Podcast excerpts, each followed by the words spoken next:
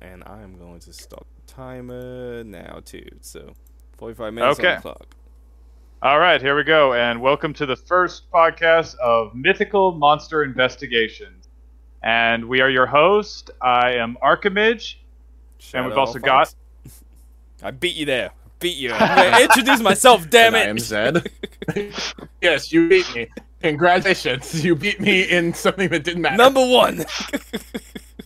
Always well done. Okay, and we we are going to go over various monsters in culture, both pop culture and mostly mythological culture. So we're going to be taking a look at their myths, and we're going to be taking a look at how they may have come into being by knowing the time frame, the um, historical references, and even the symbolism behind the monsters and their well various attributes. So the points that we're going to go over is that with everything, I firmly believe that there is a grain of truth to every legend and myth. That everything is based off something. Would you guys agree? yes. Yes. Shadow R Fox? Yes. No, I the I already said it. Oh, okay. You both said yes at the same time. Okay, my bad. Oh, I hear you. Okay, we're in sync. Good. There we go. Okay. There you Okay, go. so so yeah, we believe that every story has a grain of truth, but also something that I have noticed is that modern society, which probably was consistent with every like time period, but especially today, is that we're a little bit full of ourselves. We basically think our ancestors were complete idiots. We do not think they were anything but superstitious morons, which personally I think is unfair because our ancestors were pretty smart. I- While they didn't have the technology of the day, they I'm sorry. Alchemist. I gotta cut you off right there because I'm I, no our ancestors. You know they got aliens to help them build the pyramids. Oh, seriously, there is no evidence of that. You're seriously going off the ancient aliens crap. I knew that would get rise out. Every archaeologist has debu- You know what? Okay, I'll leave that alone. no, I I hate that so much. I hate whenever someone say the pyramid. Look how look how structurally sound the pyramids are. Clearly, they must have been made by aliens. I'm like. They're just made by a bunch of people who had nothing better to do than listen to a guy who essentially ruled their entire life when he say build this and make it last, and they had nothing better to do. So, I mean, yeah, that is pretty much it. sorry, I had to bring that one up because you know someone's gonna be like, "What about the aliens in the pyramid?" I know, of course, someone is. No, I'm sorry. We do not believe in ancient aliens. If you believe in it, well, you need to read some archaeology because all archaeologists say they're full of crap. But anyway, um, I now have completely lost my train of I'm thought. sorry, I had to. I had to go. Congratulations, we're already derailed. How how many minutes has it been? Less than four? That didn't take long. Yeah. Okay. So no, what I was on is that our ancestors were not stupid because a lot of people have that misconception, but our ancestors were actually pretty smart. Like our ancestors actually managed to calculate the circumference of the Earth within like a one percent margin of error. I know people today with calculators who wouldn't even know where to begin to do that, and they somewhere figure they somehow figured it out. I mean, in all honesty, could you guys like where if you guys were asked to calculate the circumference of the world with no modern technology, where would you even begin?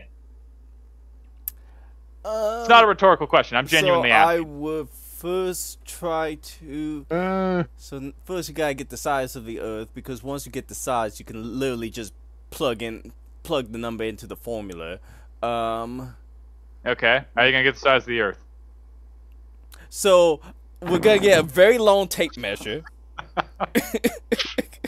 and someone's gonna have to walk a really far distance. oh no, I believe that if I recall correctly, uh, b- bullshit. Apparently, the answer is bullshit. if I recall correctly, um, didn't they actually because it took them a while to get the circumference? Didn't they have because I, I recall yes they got the circumference, but wasn't the first several um times they got the circumference they were way off in terms of size of the Earth, if memory served correctly. Uh, that depends. Are you talking about modern day scientists? No, I, I'm talking an- ancient days when they were originally trying. Um, said they thought they found the circumference. Um, ancient days because I recall that they were off. In They were off, uh, but uh, I'm talking about one person in particular who actually did it pretty well, which uh, I have completely I- forgotten his name. Unfortunately. Was it a Greek? Um, Yes, it was a Greek. Um, I think I know. Was it the one that um always looking, not Galileo, Galileo, but um. I, I- I think I know who he's talking. The one who always looking at the telescope. Um, Uh, no, that was Middle Ages. Middle Ages. Okay. Um, Uh, no, I'm sorry. His name was. I'm going to butcher this. Eratosthenes. Eratosthenes. I, I, uh, that's probably not all how you say it, but he's the one who found it out, and he did it around 255 BC. I mean, that's impressive. They they have theories about how he did it, but no one is quite sure how exactly he got so close to the circumference of the Earth. But basically, he did it all with essentially not even pen and paper, like uh, quill and papyrus, or you know whatever they used for pens in ancient Greece. So that's the point. Our ancestors were not stupid, and they built some amazing things with the technology of their time. So we have to get out of this mindset that we are the zenith of human intellect when there's a big difference between ignorance and blatant stupidity. oh, Ignorance is just not knowing something. You can learn things, but well, you can't fix stupid. That's how he. Okay, they think they know how he did it. To give people context on how they think they know how he did it, he basically measured. He got someone. He he essentially did do what I did. he got someone, but he didn't go around the whole planet. He didn't go around the whole planet. He got the guy to go to the next um town over, which was exactly like five thousand units of their measurement and then which is 800 kilometers now and then from there um he used that um to find the circumference by essentially um if i'm understanding this correctly because they um he plugged it into a formula and i'm trying to i think he was plugged in a formula that um essentially was going up against the sun sorry part of the text is getting chopped off because of a freaking ad video so i can't see the logic behind the function. But essentially um Yeah, Google doesn't want you to know higher math. well, going off of the well, the website doesn't. Going off of the fact that the Earth was round and it had to be a spear, he essen- and that it had to turn around. He essentially used that as a way to go. Okay, well, if this point to this point is this much, and we're at this angle, and to kind of bring it into a whole 360 degrees, he essentially just took um, 800 kilometers time um, 50, which came out to 40,000 kilometers, and then that's when part of the stuff get cut off, so I can't finish reading the entire formula. So, but Okay, so- essentially, he yeah he, he he did what I did, but but he didn't go as extravagant as I did. So I'm gonna You call mean him lazy. essentially? So, re- really, he was lazy. You were literally going to try to take a giant tape measure to measure the circumference of the Earth, where he calculated it. Yes, he did. it. He did it a little bit. He's the lazy one. Fine, he did it fancier than me. Fans, okay, that's all right. So clearly, our That's ancestors as good were as at you're least getting. That's as good as you're getting. Okay. Okay, so our ancestors were fancier than modern day. Okay, there we go. Here, a website that actually gave me. Um, once he knew that it was 500 miles, 800 kilometers, he measured the angle of the sun rays by this pole, divided the length of the shadow by the height of the pole for an angle of 7.12 degrees. Um, they already knew the Earth was round, um, so 360 degrees in a circle. Um, so by dividing 360 by 7.2, um, he arrived at 250 and then from there, um, oh, what was it? Twenty four thousand, um, twenty four thousand eight hundred fifty four miles, forty thousand kilometers, and then from the, and that's essentially how he um came to that conclusion. So using um a distance he could measure to um a pole at an angle angle and a sun coming in casting a shadow to So basically, a lot of geometry. yeah geometry and stuff yeah Yeah, because the sun casting a shadow. If you know the dis if you know the uh, height of the pole you're using, you can basically use a tri. You can use the formulas for a triangle, though you have to add in the curve a little bit. But yeah, essentially geometry. But again, that's my point. Our ancestors were very clever, despite what people think. And as you just proved, uh, this going back to ancient Greece, Christopher Columbus was not the first person who thought the Earth was round. The whole people used to think the Earth was flat is a myth. That is not true. Wait, wait, wait, wait, wait. You're telling me all those people who think the Earth is flat and the guy who took a rocket up into the stratosphere thought and said, "Yep, yep, I see it. It's flat." You're telling me he's lying to me? Yes, yes, I am telling you, he's lying to you. Very much so, and you should stop sending him money.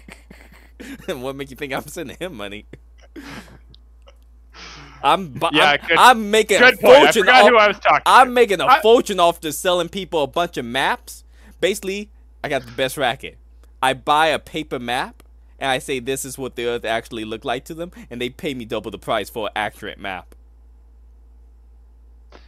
You know what? It's a shame that would work. It's sad that I it's sad that I know that business strategy would work. That would entirely work. That uh, that, that hurts a little I bit. like you could hear the pause where Zan and Argument were like, "Holy shit, that actually is gonna work."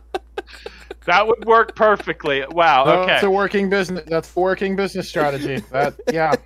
Okay. If anybody's curious why I'm so annoyed, it's because there are flat earthers out there, and they frankly piss me off because they have done experiments themselves to prove the Earth was flat and failed miserably, and yet they still have an entire. It, you know what? Again, let's move on, or we're gonna get into a rant. Okay. So the point is, our They ancestors. weren't there already. yeah. Yeah. The point, you know what? I think the point is our ancestors are probably smarter than like half the people alive I today. mean, you know what? kinda. I think that's the point. A little bit, yes. I mean, that's what always get me to just build off of you arguments. is That Yeah. Um, one thing that someone brought up was that the pyramids. Um, they they try to claim this is another reason why aliens had to help. Not Right. just one. They're like, how did they come up with a pyramid being the most structurally sound thing to build to go up high? And it's like, you mean besides the fact that you know common sense would dictate to us that when you're trying to build straight up, if you build just a a, a rectangle, eventually it's gonna start reaching a point where it's gonna become a little bit unstable. Where there's because the foundation itself and there's too much weight, leaning a tower Pisa. Um, or you get a situation, and if you try to build other shapes, it becomes too complicated. Pyramid, you know, eventually you will come to the conclusion a pyramid's shape is most structurally sound and easier to build. Yeah, especially when there's evidence that they did actually work things Yeah. out. Remember, the first pyramid was a step pyramid. Yeah, and, and- So essentially, they were building on top of knowledge that they had. Well, they try to Um, claim that the fact that multiple civilization all came to the conclusion that pyramids was the best shape to build up high. That's proof of alien. I'm like, oh, it's just proof that a that good not all of us are idea, that a good idea, you don't have to be can not only originate from one culture. It can, you know, it can travel. It can easily. One culture on the other side of the planet and another culture that never interacted can come to the same conclusion that this is a good idea. Yeah, exactly. Like the laws of physics stay pretty much constant no matter where you are in the world. Don't tell And again- that. Oh, don't. Yeah, true. But yeah, so that that's the point that I'm going off of is that our ancestors were smarter than we give them credit for, and that we really should get off our high horse because let's face it, a lot of people nowadays, you take away their cell phone, they won't be able to find the bathroom. They will be dead. yeah. I wish Oh, I could say sad, that was a true. joke. That's that's not a joke. I, I swear, you take some people's. That's not a they- joke. They will That's die not a joke. by That's the end of the day. truth. It, by the end, by the end of the hour, if we were I- By the Yeah. end of the day, by the end of the day, they will look like an old man in his thirties who's completely down on life, living in a studio apartment, who eats nothing but Cheetos and drinks five cans of beer every five hours. I know some people who call that living. True. uh, which is sad. But yeah, let, let's uh, move on from the sadness.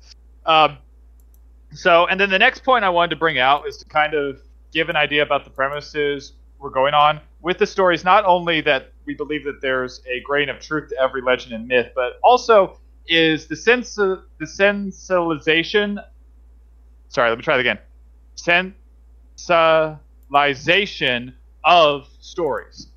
So stories have a way of being sensationalized. I mean, that's just that's how it is. Storytellers like to tell stories, and when storytellers tell stories, they want to make them interesting. They want to make them more interesting.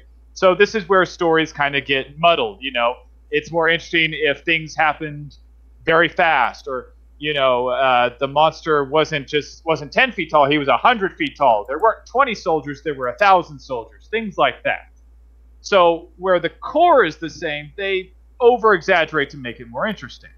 But here's the thing: is that sometimes I've noticed that some stories are more sensationalized than others, and the more sensationalization comes from the more kind of lackluster of the story. If a story is already very sensational, it's actually less prone to sensationalization because it's already very interesting. It doesn't need it. Where some stories are cool but not as good, can need a little bit more to make it interesting. Does that make sense? Yes. Yeah. Yeah. So that's where we're going with that. And with that mindset, uh, we're going over our first monster in this session, which I thought we'd start off very simple with the Grim Reaper, or basically death. That's that's a good place to start, right? With death. Yeah, the one thing humanity don't like to Yeah. think about. Let's start with that concept.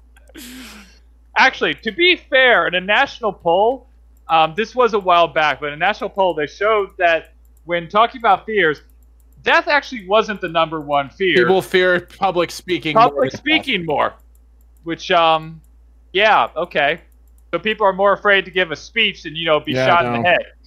like, okay, good to know. Uh, that again, maybe our maybe us looking down our ancestors. I don't think we completely have a right to considering that. Anyway, Yeah, I'm Eh. sorry. so the- I'm sorry. Death is kind of up there for me. right? Um, so going on with death, death is interesting. Like in every culture across the planet has a physical representation of death. There's a lot of them. Um, two that I'm going to mention um, is one Mot, who is a Canaan, who is a Canaanite physical interpretation of death. I mention him because he might be the earliest interpretation of death in a physical form that we have. He What was his might name be again? one of the first. Mot. Very simple. M O T. Mot. And I mention him because again, he might be one of the first, if not the first interpretation of death. He is very old. Okay. Canaanite, yes. Canaanite, yes. And uh, the second one I want to mention is Thanatos. Oh, that I Sometimes know very also- well. Yeah, sometimes also called Thanos, not to be confused with the Marvel character. Um, he's a Greek interpretation. I mention him because what's interesting is that this interpretation of death is often depicted as a young man or woman with wings. They're human, but they have wings on their backs, similar to Christian angels, which I find interesting, but we're not going to go in that today. Maybe another episode. But again, it's an interesting depiction. Now, one thing that is actually interesting about a lot of the interpretations of death in various cultures before the Grim Reaper is that a lot of them are actually not terrifying. Many of them are actually very welcoming, um, calm, peaceful, which is why the Grim Reaper is kind of out of place. Guys, have uh, any questions about that or anything you want to add to that? Well, I mean, to the Thanatos one, I would add the fact that there is a whole story of the man who tricked Thanatos and he was punished so greatly.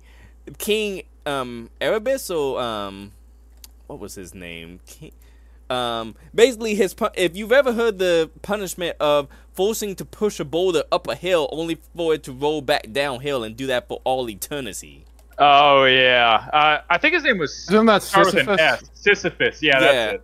So I mean, Sisyphus, he tried to. I mean, other than that story, there's not that many stories around Thanatos in Greek lore. Um, that's the biggest one that I know of because someone actually caught death and tricked death two times. Yeah. Um, and then not only that, but the funny enough thing is whether this is because I don't know how ancient Greek viewed it. Hades, people think Hades was the god of death, but he wasn't. He was the god of the underworld.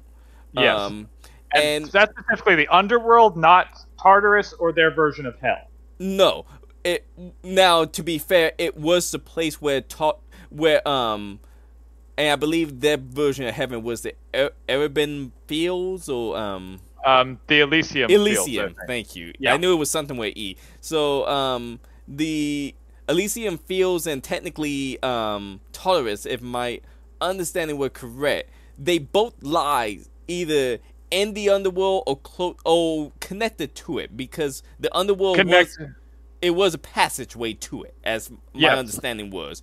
Um, yes, it was so- connected to it. So You went to the underworld basically for Hades to judge you. yes, and then you because um, we all know Chiron and his um, The boatman. Yeah. yeah, and Demanding payment. yep. So we know that there was a way. So for some reason nowadays, I don't know whether it was nowadays or back then, or whether it was always like this. Hades always get kind of spoken of as a villain. I think that's more nowadays than anything, but Okay, so Hades is actually interesting, and uh, glad you brought that up. So yes, if you actually look at Legends, Hades is actually pretty chill. I mean, he only you know, did one bad thing, which was Persephone.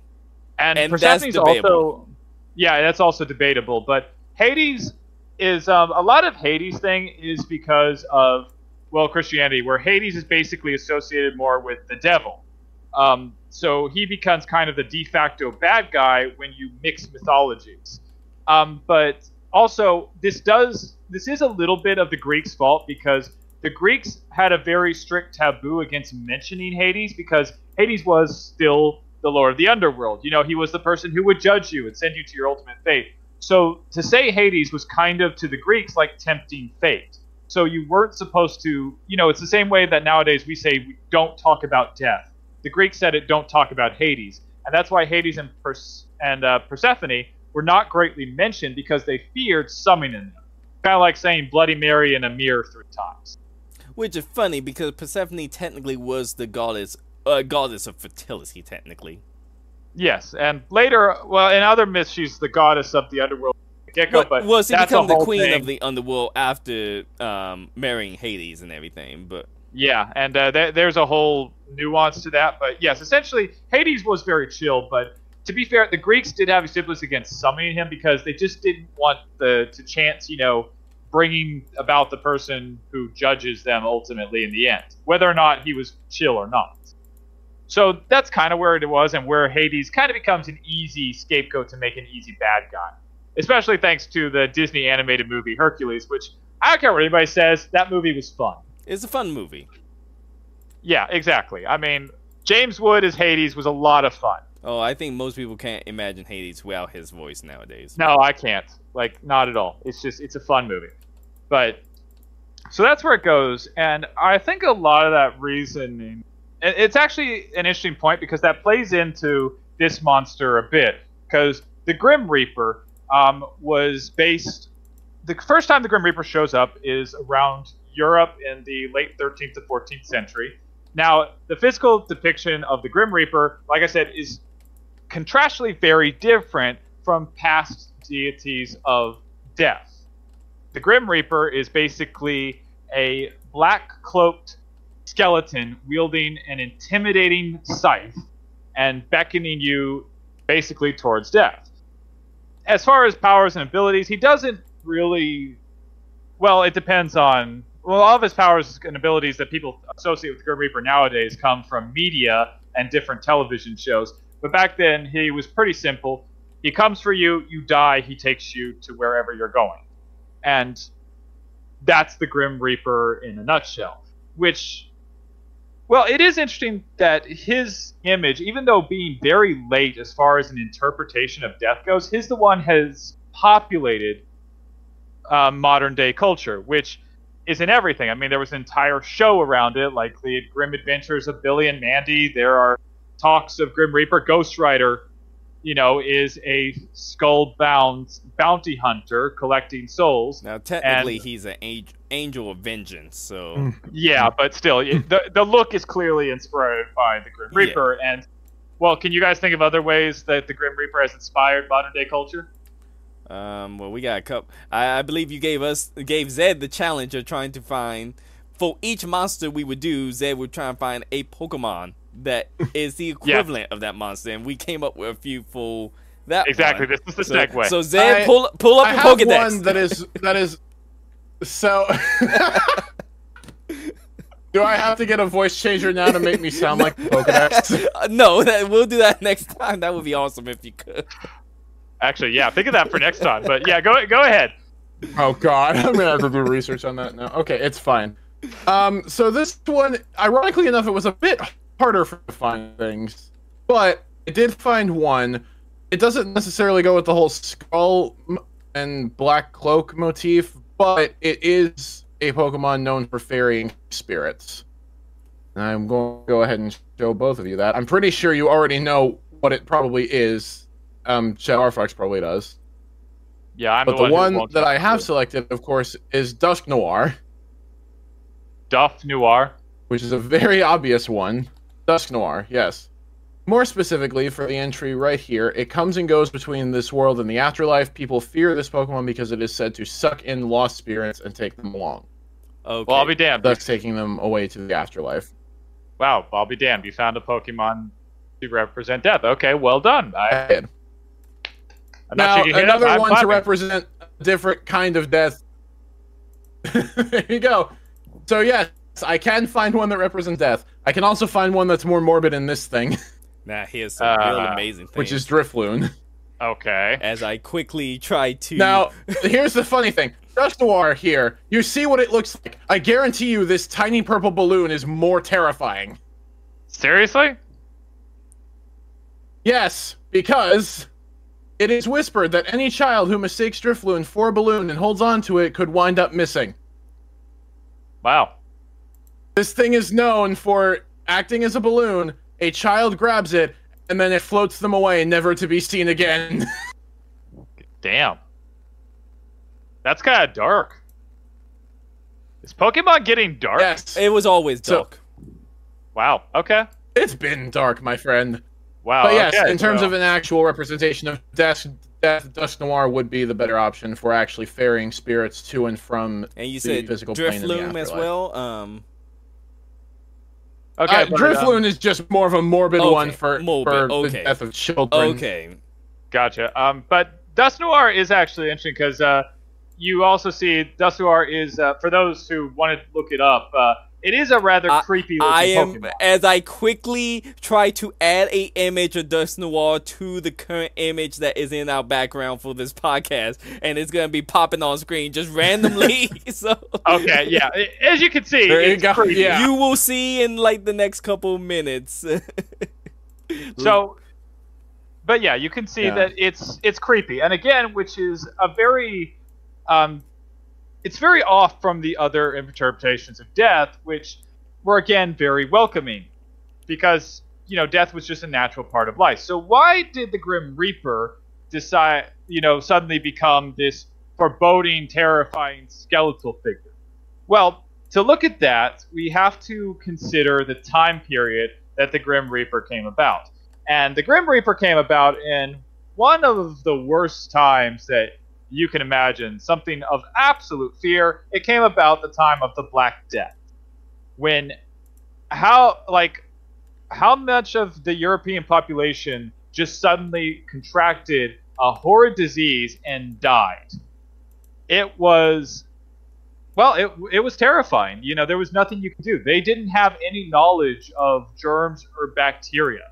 So what they saw was this basically unseen force swoop in out of nowhere, and suddenly one person starts off just coughing, and the next moment they're dying, and towns are literally being filled with dead bodies everywhere. And even towns that tried to lock down half the population in towns died even when they locked down because, well, they found out later that uh, a lot of the Black Plague was, well, at least they, they theorized the Black Plague was spread by fleas who hitched a ride on the back of rats and ships, which brought the Black Death. So I don't give a damn what Ratatouille says, stay away from rats. That's my advice. But you guys can imagine the kind of atmosphere the Black So we shouldn't let rats cook our food. Got it. Yes. And you shouldn't eat rats either. So Sorry. there goes that business strategy. So, rule of thumb is I think they found that it was the brown rats that um are the most likely carriers of the plague compared to the to compared to like the blacks and white ones. Yeah. You know, out of context, that sentence could sound really bad now that I think about it. I mean, That- yes. yeah. like, just Oh. hearing that small section. And Z Z can probably see now what um everyone else can see on screen. That's what Oh. they, that's what they currently see now. Nice. Um, I'll probably put a, who's that monster like I'll probably do like that in in the, in the next pause before You could- like who's that who's that Pokemon monster or something like that. I, I'll think of it. I'll workshop it. okay, so, sounds good. Um, so yeah, you, again, you can imagine the type of atmosphere the Black Death would create. It would create one of absolute fear, panic, dread. Like you literally have no notion of when your last moment's gonna be. Like we walk around. Naturally, we all walk around with any moment could be our last, but at that point, with all the death around them, they were really death was constantly on their mind to the point where they're constantly asking themselves instead, is this moment my last? Which there is no, I stipulate there is nothing people are more afraid of than something they don't know, what they don't understand. Because if you know what something is, it's not as scary. Like if you are sleeping in a new hotel room or a new bed or something, you hear a strange noise. You don't know what that noise is, and that worries you. But once you know what it is, it's not as scary. You can put a name to it, put a label Okay, on it, and I gotta stop it. you there. I've been to some hotel. Sometimes knowing what the noise is is even more horrifying than not knowing what the noise is. Okay, well, sometimes. so, wouldn't you rather know what the noise is, even Sometimes it's I, it's better left unsolved. okay? yeah. For the majority of things, it's better we know. F- feel better? A little bit, but not. and remind me to get a list of what hotels you've been to, so I can stay away from. Yeah, that's probably a good thing. um, anyway, so in this time period, we then have what I think was one of the biggest sources of the Grim Reaper was not only this time of fear and desperately wanting some explanation to where we believe almost anything, but then we have entering the Plague Doctor. Now, the Plague Doctors are 50 50 on popularity most people don't actually know what a plague doctor is, but they do know their mask. Plague doctors are the ones who have those strange masks with the long beak that you see in many horror films and gothic culture, and where people wear them around as costumes where they don't actually know what they are. The plague doctors were real. Um, they often wore leather masks. They were rarely ever black. Normally, they were, well, leather, so they were brownish, sometimes white, uh, with glass lenses so that they could see, and long beaks. They also had very thick wax coats on, wax gloves, thick pant, thick leather pants, thick boots, and often carried a staff. And as you can tell, this would be a pretty creepy thing to look at. Which, um, funny enough, the long beaks that they're so well known for are actually the most important part Huge of this getup. Yeah, they are the most important part of the getup, at least in the time period, because the nose would, was filled with herbs, spices, and other things. Because at the time, they believed the Black Death was transmuted through poisonous air, which uh, is not true at all. Um, but that's what they believed. So that's why they had that signature nose, which is funny. It was actually the heavy woolen clothes they wore that protected them from the fleas and rats that were actually carrying the plague. But again, that's where their signature look comes Again, from. they also believe that the plague was partially caused by dirty air. Yes, Oh, that's bad why they had. miasma. the- yeah, no, that's why they have those long snouts. Is because they were filled with sweet-smelling herbs to protect And- from the bad air. Again, Archimage, I got you covered. If you look, you're looking now Discord chat, I'm I'm updating the image real time. you put my Photoshop skill Yep. to the test right now awesome. So Zed, do you if you saw that coming in after being attacked, half your population just died, would you feel secured and safe? Sure, he looks friendly. right, because birds are so trustworthy, right? Not the right answer. Oh, hang on, hang on, one, one moment. If I'm Was not that the right answer? mistaken, that stick, Either one works. I think that stick was specifically for beating people away to keep them that distance away from you while you're um trying to move throughout the Probably. town, if I'm not That would mistaken. Okay, to be fair, they don't actually know what the stick was for, but probably it was just a walking. Yeah, it looks like it would be a distancing device. Yeah, it, it was probably a walking Also, I stick, but it apologize could have been. ears after that stream. Ah, no worries. Um, okay, so the thing about these plague doctors is their actual purpose to what they actually did. Now, plague doctor, they were supposed to be doctors who went in and were there to try to help the sick. In reality, most towns just hired a bunch of people who knew nothing about medicine, and what they basically ended up doing was went to town, collected money, and then put a bunch of dead people on carts and took them away to be burned or thrown into a mass grave. Which, to be So- fair, burning the body was a good idea for the plague. No, yeah, it was entirely, but the doctors were supposed to help people, but basically they just collected dead people. So that's all they really did. And oftentimes, and you were right, they moved from town to town. And um, oftentimes, though, here's the thing they would go, once they were in a town where they'd gathered all the dead people, they would go to the next town because they figured the Black Death would soon come there, which, well, considering this was a plague spreading, they were usually right. So it became that when you saw a plague doctor coming into your town, the Black Death was probably close on in. And it didn't help that oftentimes it was. Where they would be safe because of the heavy cloaks they were wearing, at least most of them, not all of them, some of them definitely contracted it. Um, people would start dying as soon as the plague doctor showed up, and then once the plague doctor was there, they collect bodies and leave. So it wasn't altogether a good image.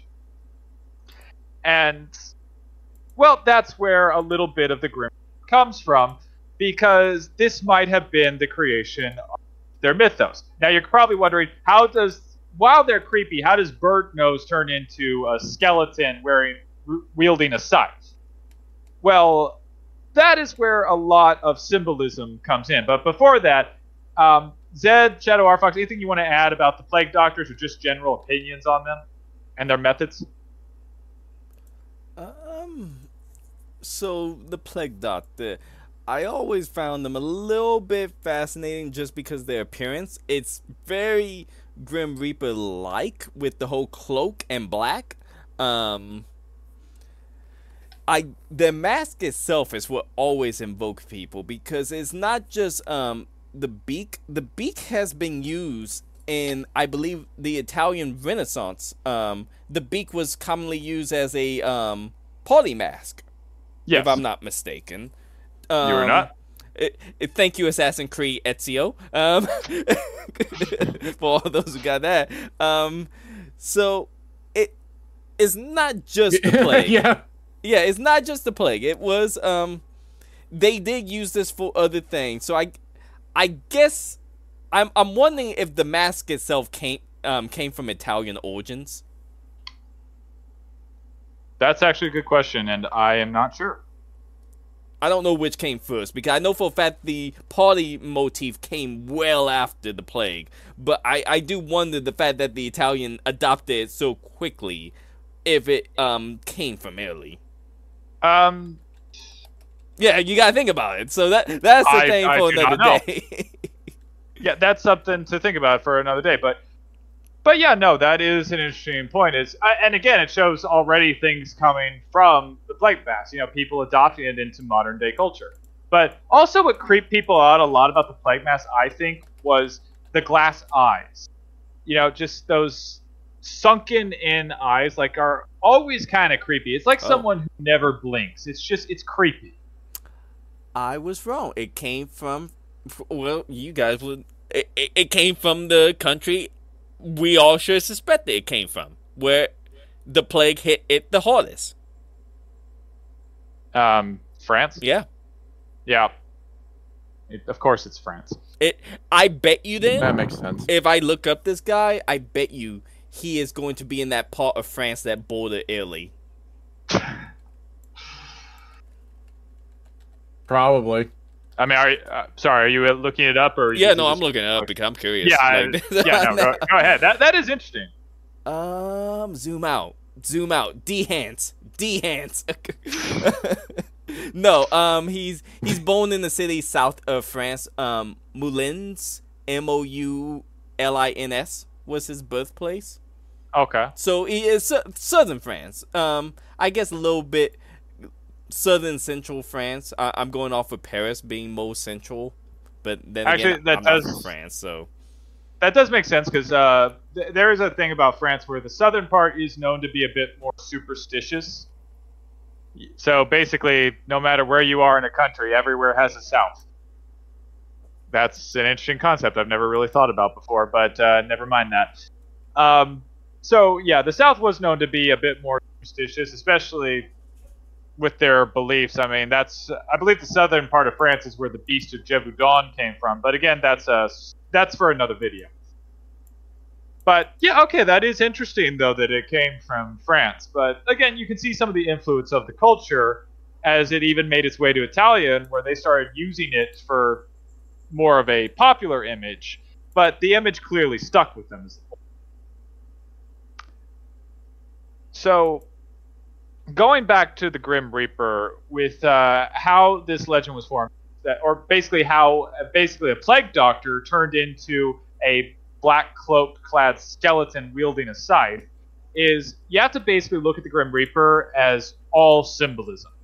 I mean, a skeleton, that's a pretty common symbol of death. Like a skull, it, it's very common symbol of death, which goes all the way back throughout all of history. I mean, what is a better symbol of death than, you know, a skeleton? Can, can anyone think of one? Again. symbol of death. Um. Well, it depends on the culture technically at that point because um, some cultures consider some types of birds messengers and symbols of death. Um, cats was considered what the guardians of the underworld by the Egyptians. Um, Yeah, but in all of them, like skulls are pretty synonymous with death. Yes, I'm trying. I like. I'm, I'm seriously trying to think of a another symbol of death that we that we know of that isn't a skull. Yeah, because like it's pretty embedded in there. Skull pro- Because I think probably crows, crows and ravens were the first thing that came to mind because Yeah. those are often regarded as messengers or creatures of death. Um, dogs, hellhounds, those were True. regarded as um, beasts of death. Um, I know there's certain types of plants, nightshades, I think, oh, um, was regarded. I know there was a type of poisonous plant that was regarded as death. Um, deadly nightshade. Yeah. And again, I, I'm, I'm I'm having to dig through some some obscure. Yeah, but actually, no. It's uh, good that you brought that up because that also brings up the other thing. The Grim Reaper is cloaked in black. You know, like you mentioned uh, with the Hellhounds, with the Raven, you know, most of them are black in color. They're Yeah. forbidding. They come at night, where night is shown as this uh, terrifying thing of the unknown. The night covers things. You're not safe at night. That whole that whole shtick yeah, which also makes sense why the Reaper is called black. And then finally, the scythe. Believe it or not, the scythe is not a badass weapon. I don't care what the anime show RWBY says. The scythe is not a weapon. It is a harvesting tool. It is meant for harvesting grain and wheat. and That is souls its purpose. Yes. and well- lives. No, actually. if you've ever tried to wield a scythe, it would be a it would actually be a very lousy weapon. I've wielded a kama, which is like a baby scythe. And you said it was a lousy weapon. yeah, I said it was a, fo- a peas- I said it was a peasant tool, sir. The scythe isn't much better, but the scythe is a harvesting tool. That's what it's meant to do. It is meant to harvest things. So you literally have a skeleton in black with a harvesting tool who harvests souls. So that's the entire symbolism foreboding, death, and harvesting, which basically describes the Grim Reaper T. Another good look at if you want to know something about monsters, if you want to know a little bit about them and possibly get an idea of where they came from, I found that understanding the name really helps because we don't always think about what words mean. Like a lot of us will use words constantly, and in reality, if we're asked the definition, we don't even know what it means. We just have context clues of what it may mean. Period. Why did I say period? I have no idea. A good example of this is the word fortuitous. A lot of people use fortuitous, not as much nowadays because our education system sucks, but a lot of people used to use the word fortuitous, and oftentimes when they use it, they use it in the terms where it means lucky. But it actually doesn't mean lucky at all. What it actually means is by chance. Or if you want to add lucky into it, by a lucky chance, but altogether fortuitous does not mean lucky. It just means unlikely to have happened. So happening by chance. I mean, you guys probably think of other words that you use all the time, but have never really stopped to think of the definition. And I do have to say, we did hit the timer, Yeah. so I didn't know if you wanted to keep going. Um, it's close to being. Yeah, let's keep going. Okay. Yeah, we'll f- work this out, but um, because we had the introduction, which took a bit of time. Yeah. We won't have to do the introduction every time. Yeah. Um, so yeah, fortuitous. So we don't always know what words mean. So when we're looking at monsters, really look into what the monster's name actually means. Grim Reaper. You know, Reaper is very obvious. Someone who reaps. You reap what you sow. Someone who takes in a harvester. That's obvious. But Grim actually does have a meaning. And Grim, unsurprisingly, means uh, forbidding, uninviting, mirthless, black, or depressing. Which sums up the Grim Reaper very, very earnestly.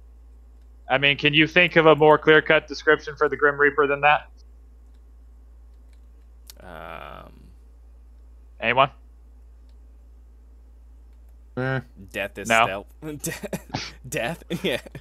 Exactly, which, yeah, that is the definition. So, with that, with all the information, the time period, people, what I think happened to the creation of the Grim Reaper is that I believe that in the time where people were basically just dropping dead with no explanation, people were looking for any kind of explanation, even if it sounded ridiculous. They wanted something to be afraid of because when you put a label on for most things, for the majority of things, when you know what it is or can put a name to it or a label, it becomes less scary.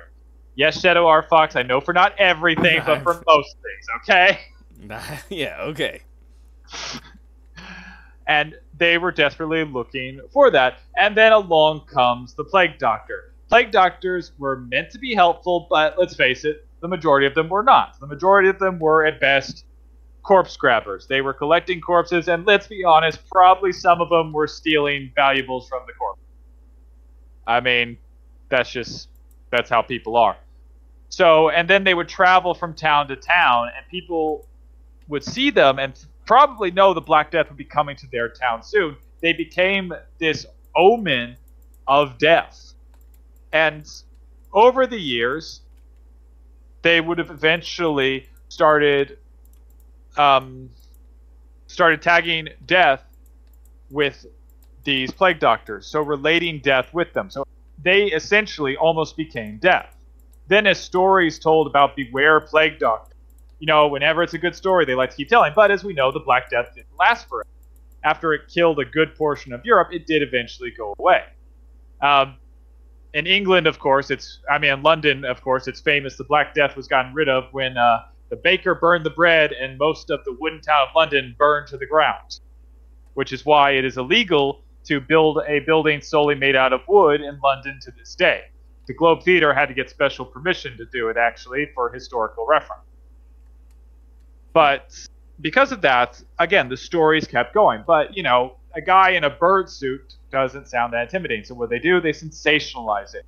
And the sensationalization has to make sense, usually.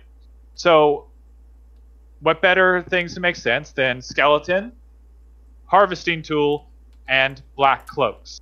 And eventually that became the Grim Reaper. And I think the biggest reason the Grim Reaper lasted is because it's such an iconic image.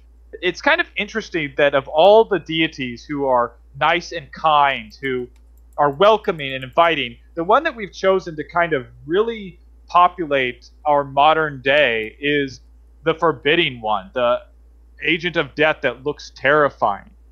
It, it is interesting that that's the one we chose. why do you guys think that's the one that we kind of focus?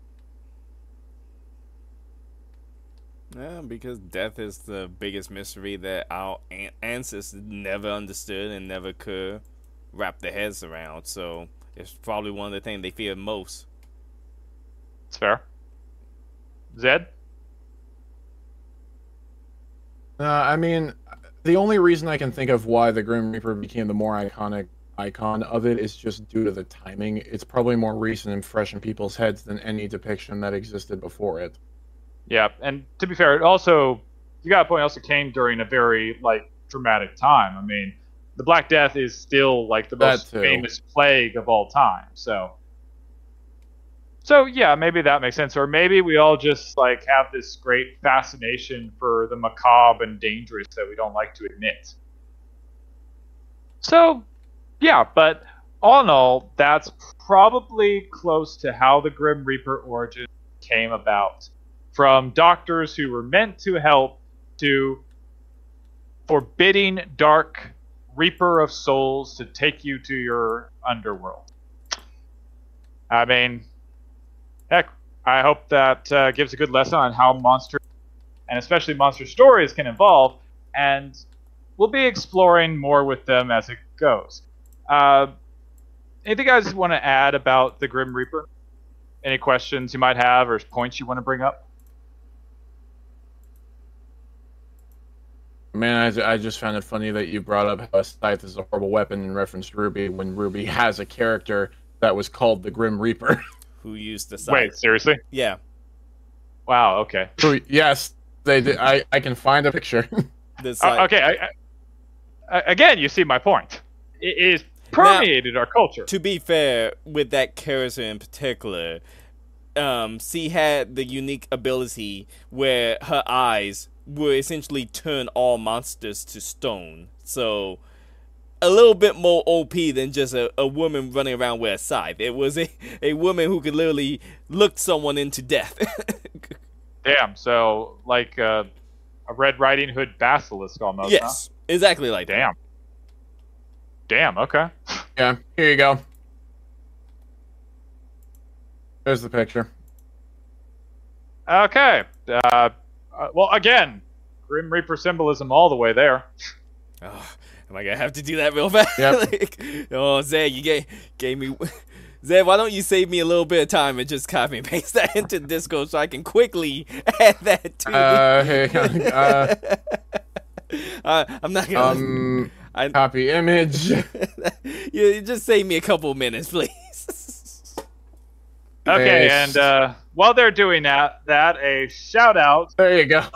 Uh, I'll be giving a shout out to the book that we're going to be going through, Probable, Possible, Plausible, an explanatory guide to monsters of myth. We'll be talking about each one of the monsters listed, and of course, if you'd like more information that we perhaps didn't cover in this podcast, you can get it on Amazon.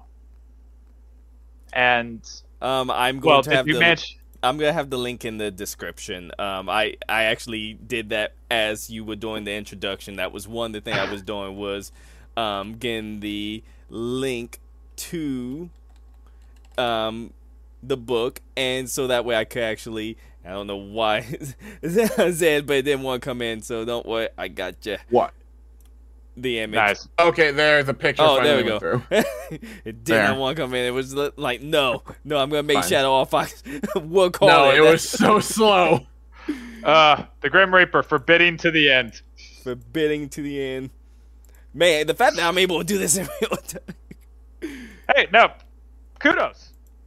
But, but yes, that so that will cover our edition on the Grim Reaper and its mythology. I encourage you, of course, to look up more, buy the book, take a look, and really look at monsters. Maybe there's more to it than you think.